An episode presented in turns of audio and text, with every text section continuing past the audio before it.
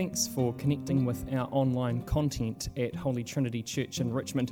We really hope that what we share with you will be a blessing and will help you to continue to grow in your knowledge and love of God.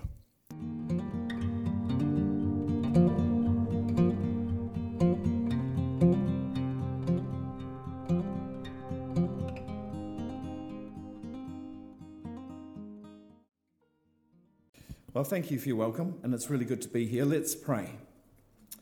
Heavenly Father, we ask that you would, by your Spirit, speak to us now and move our hearts and minds to understand who you are, the Holy Trinity, more and more.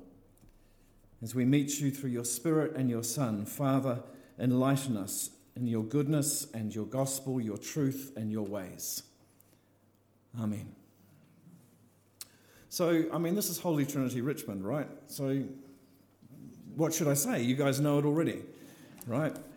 Um, but today is Trinity Sunday, and Zane asked me to come and speak on the Trinity, so here we go. Um, the Holy Trinity, this is uh, an icon by a, a, um, Russian icon painter back in about the 12th century, um, called a guy called Rublev, an icon of the Trinity. Um, and I'm not going to try and explain it, but if you want to talk to me afterwards, I can tell you about some of the symbolism in it. Um, it's very much a picture of the life of the Trinity, and there's lots of symbols in it that imply different things about the members of the Trinity. But the thing about the, the, the doctrine, the, the, the reality of God being the Trinity, is that, as I've got there as a kind of title, it is shorthand for the gospel. It's actually a way of kind of um, anchoring the truth of who God is and God's good news and love towards us get really um, summed up and held for us in the doctrine of the Trinity. And that's one of the reasons the church has been really earnest and intent about having this doctrine and holding it. So I don't know how you feel about it, but I guess for many of us, it's, you know, the doctrine of the Trinity is kind of like, well, yeah, I know that God's Trinity, and I know I'm supposed to believe that, and I go to Holy Trinity, so I better believe it but I don't really know what it means. You know, I'm not quite sure. And I know that's Father, Son, and Spirit, and I can think about them, but I don't know quite how it holds together. So let's have a crack at unpacking some, just some kind of basic and I think gospel focused stuff about it. Uh, we'll see if this works. Helps if I turn it on. Look at that. So, here in the season, we're actually in the season of Pentecost. Um, but I'm still thinking season of Easter, of Jesus risen, Jesus ascended, and now Jesus pouring out the Spirit. And we encounter Jesus risen and alive, don't we? And we hear from him. And I just wanted to reflect on that a little bit before we move into looking at our reading from the Gospel of John. You know, in Acts chapter 1, we didn't, we didn't read it, but in Acts chapter 1, before he ascends, we have the 40 days of Easter time, the 40 days of Jesus appearing to his disciples, walking with them, talking with them, eating with them, doing stuff, and then kind of disappearing on them as well. And we read about two main things that Jesus is doing in that time. He's showing with many convincing proofs that he's alive, that he's really alive, that he can be touched, that he's present, that he's real.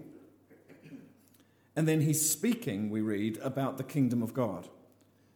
So Jesus continues in his resurrection time to speak about the kingdom of God, and then he tells his disciples that they are going to become his witnesses in the world. Now, if I think about it, you know, Jesus has these 40 days where he, he's um, with his disciples in this particular way. And if I knew I had 40 days of like a particular thing that I needed to be doing and it was important, I'd use them really well. So I might think to myself, and I think it would be reasonable, that these are the two things that Jesus thinks are absolutely the most important for him to be doing with his disciples showing that he is risen and that he truly is alive beyond death, and speaking about the kingdom, the kingdom that he is all about and that he has brought. He's risen, he's victorious, and God the Father is with him. His disciples meet him and he is alive. And that's awesome. That is at the heart of our faith. And God the Father is with him, and that's, that's demonstrated, isn't it, by his resurrection. It's like a, a kind of verdict, if you like. um, one of the theologians that I've studied the most, often talked about um, the verdict of the Father in the resurrection of Jesus. All that Jesus has said, all that he's done, is now shown to be absolutely true because the Father raises him from the dead.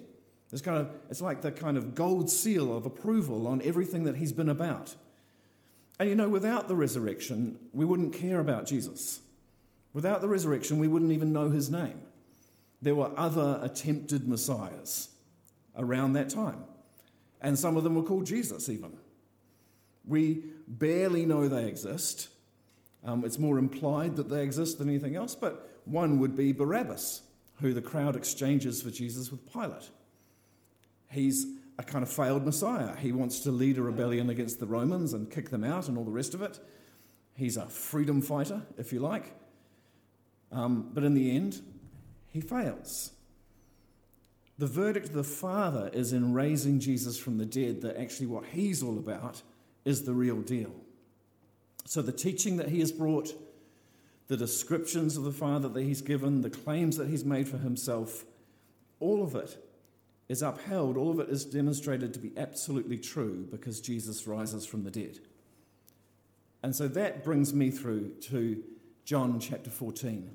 Um, I want to congratulate you on reading that well. It's an incredibly difficult reading. I always feel very sorry for people when I give them John chapter 14 to read.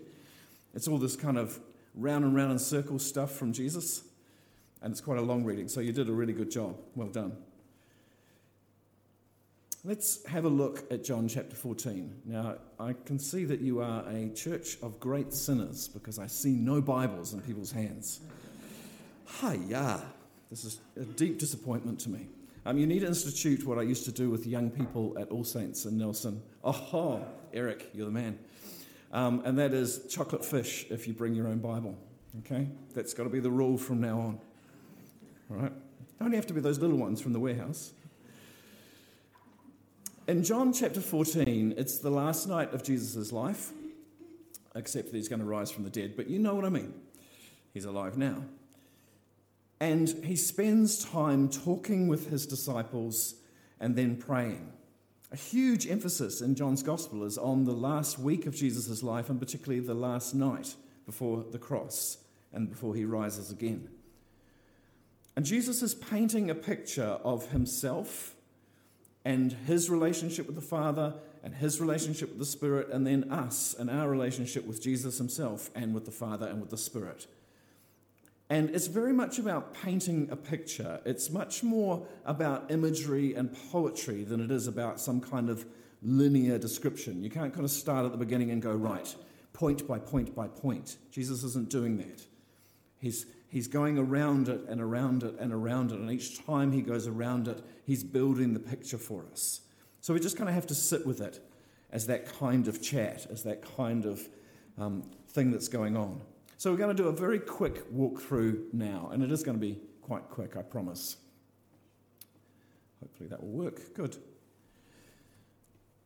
First of all, in verses 1 to 4, Jesus is talking about the way that the Father has a home for us and that Jesus himself is going and going into the presence of the Father and preparing a home for us inside God's generosity. Um, and for those of us who are a little bit older, um, we will remember, you know, in my Father's house there are many mansions. Um, or a more modern translation would say many rooms in my Father's house. But I quite like the mansions idea. Let's go for that, shall we? Sounds good to me. But inside my Father's generosity, there's space for everybody, and it's a great space. And Jesus goes to prepare that place for us. And that's this wonderful promise and guarantee. I won't spend any more time on it than that. But the basis of this that Jesus shares. Mm, um, thank you. I'll probably just have to start waving my hand. Um, the basis and the guarantee, the certainty, is that Jesus is one with the Father. And so in verses 5 to 14, Jesus spends quite a lot of time saying in different ways and talking in different ways about the fact that he and the Father are one. So he says, I and the Father, and the Father and, I'm sorry, I and the Father, and the Father in me. This is the stuff that gets clunky to try and say well. Jesus being one with the Father. And this, this promise that he makes if you've seen me, then you've seen the Father. And if you know me, then you know the Father. There's this incredible unity being painted between Jesus and his Father. And it's actually a unity in the Spirit. And this is the basis, actually, of our doctrine of the Trinity, right? Um, we call it the incarnation. Jesus is the Son of God, somehow become human, become one of us, the miracle of Christmas. This is the beginning of the doctrine of the Trinity that the Father and the Son somehow are one and are united this deeply. Not just that Jesus is an emissary or a, an ambassador or a, um, you know, somebody sent on a mission from the Father or you know, from heaven or something like, like, like that. He's not like the angel Gabriel who rocks up and tells Mary or tells Zechariah what's going on with John the Baptist or with Jesus himself. Not just a messenger, that Jesus, that Jesus actually is God among us in the flesh, taking on our life, sharing with us, but also being the presence of the Father among us. This is an incredible thing, isn't it? We could spend forever just looking at this. Come to the college and do the Christology course. Christology is, you know, the study and the, the kind of the work of theology around who Jesus is. Whole course on it. It's really good. It's in the second semester. I'm doing it. Come. You're very welcome. It's full of richness for us, and it's full of the, the guarantee and the certainty of the love of God towards us. And the New Testament talks about this all the time that the love of God is poured out into us through the Spirit because Jesus Christ has been born and lived and died and rose again for us, and that God is in him.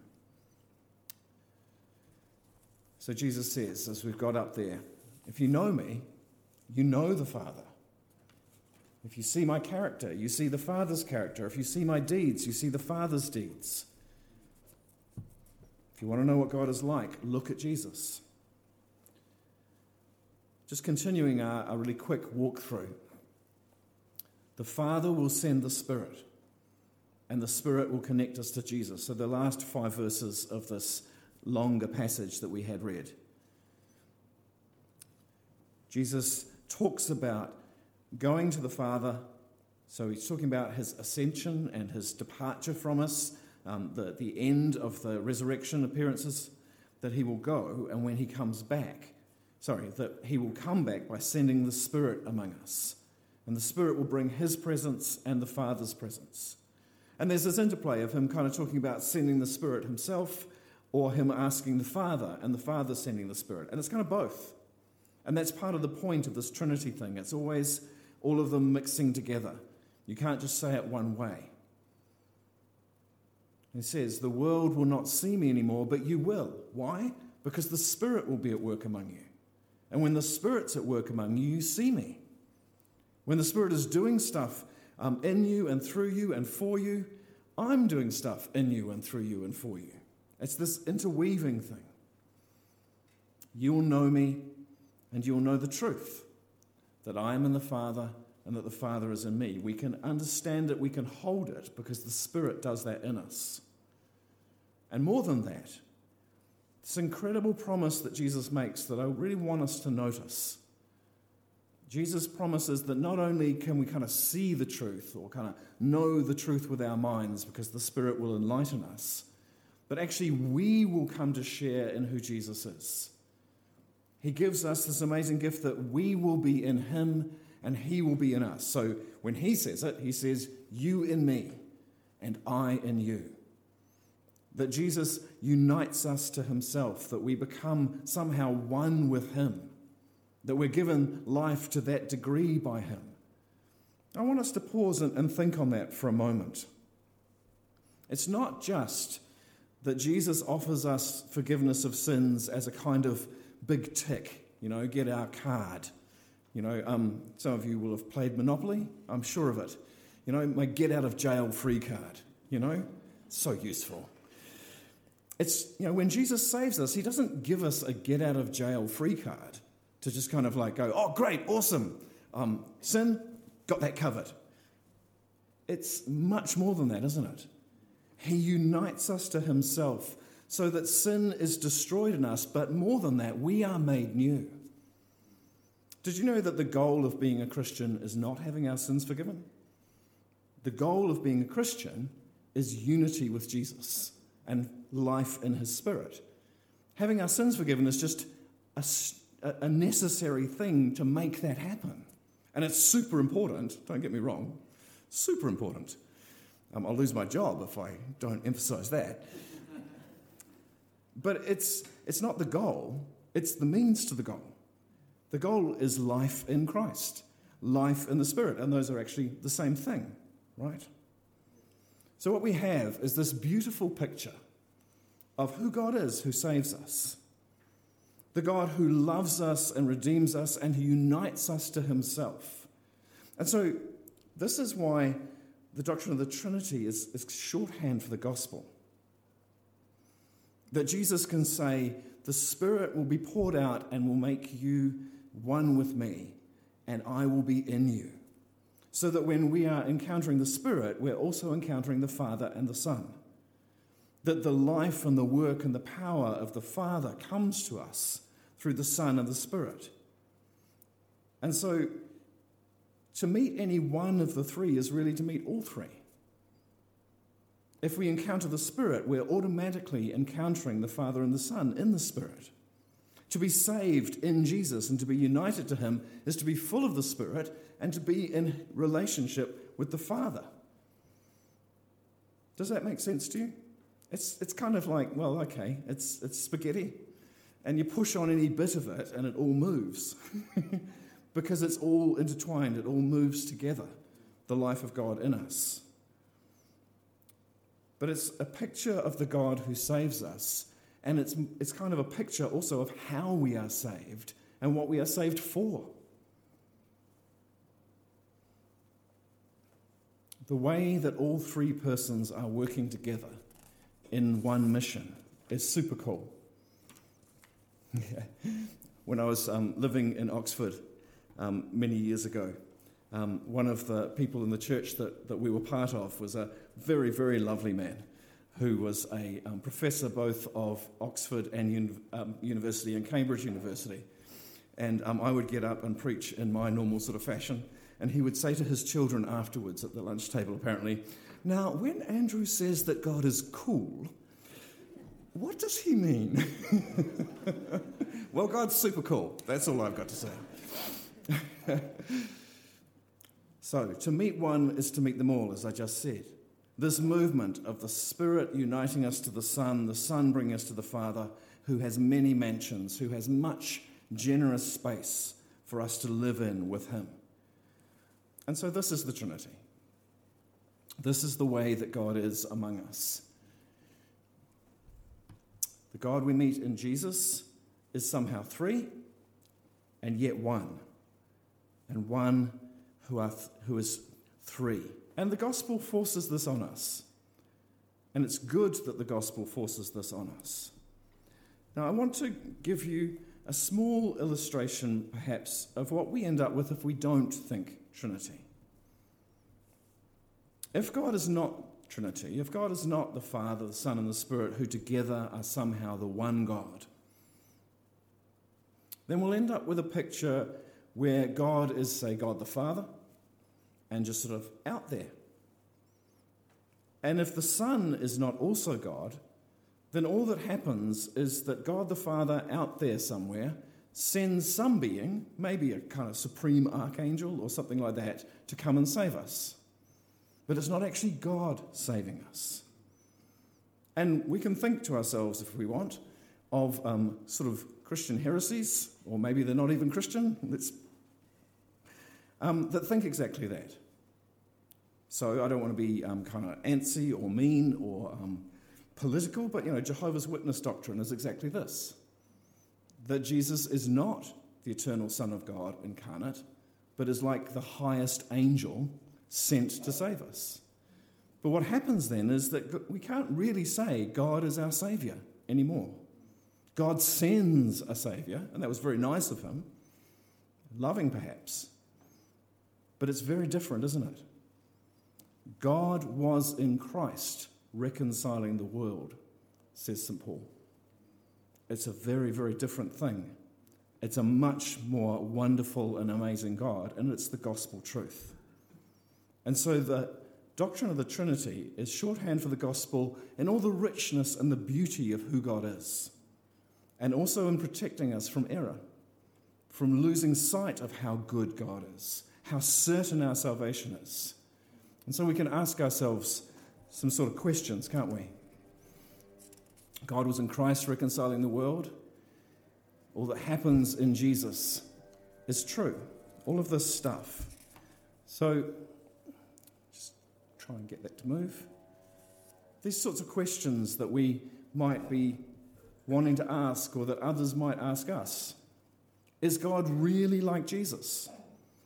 I encounter um, in the world around us people who like Jesus but are quite unsure about God. I don't know if you encounter that. You know, people have a general picture that Jesus is a good guy and they quite like what he's about, but they're not sure about this God business. Is God really like Jesus? Well, yes, because he is God. Jesus is God among us. You have seen me, you have seen the Father. It's straightforward. Is the Spirit really uniting us to Jesus? Is the Spirit really uniting us to God? Well, yes, because the Spirit is God. And when we're filled with the Spirit, we are filled with God. We are filled with the Father and the Son and His life. And is our home really with God? Yes, because He's already made His home with us. And then Jesus has gone before us, and there are many mansions waiting for us. It's all shorthand for this extraordinary goodness of God, and it anchors it for us. Okay, so I'm going to pray, and then I'll do a tiny um, little further update on the college. But let's pray. Lord, we thank you for who you are. We thank you for your amazing goodness. It is mysterious to us that you are the Trinity. We will never fully understand, but you are. You promise us this is what you are like, and this is what you do, and this is who you are, that you are our Saviour in exactly this way. And so we rejoice. Fill us with your Spirit that we may be united to you, the Father and the Son. Lord Jesus, make your home in us and bring us home with you at the end to the place where there are many mansions and we can be with you, fully at home, rejoicing in the greatness of your life forever. Amen.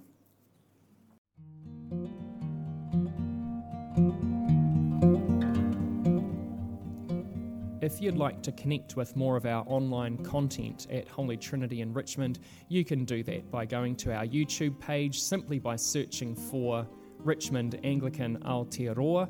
You can also touch base with us online at our website or on Facebook by searching with those same words. Friends, we're so thankful that you've joined us online and that you're enjoying our content. We really do hope and pray that God is blessing you through it.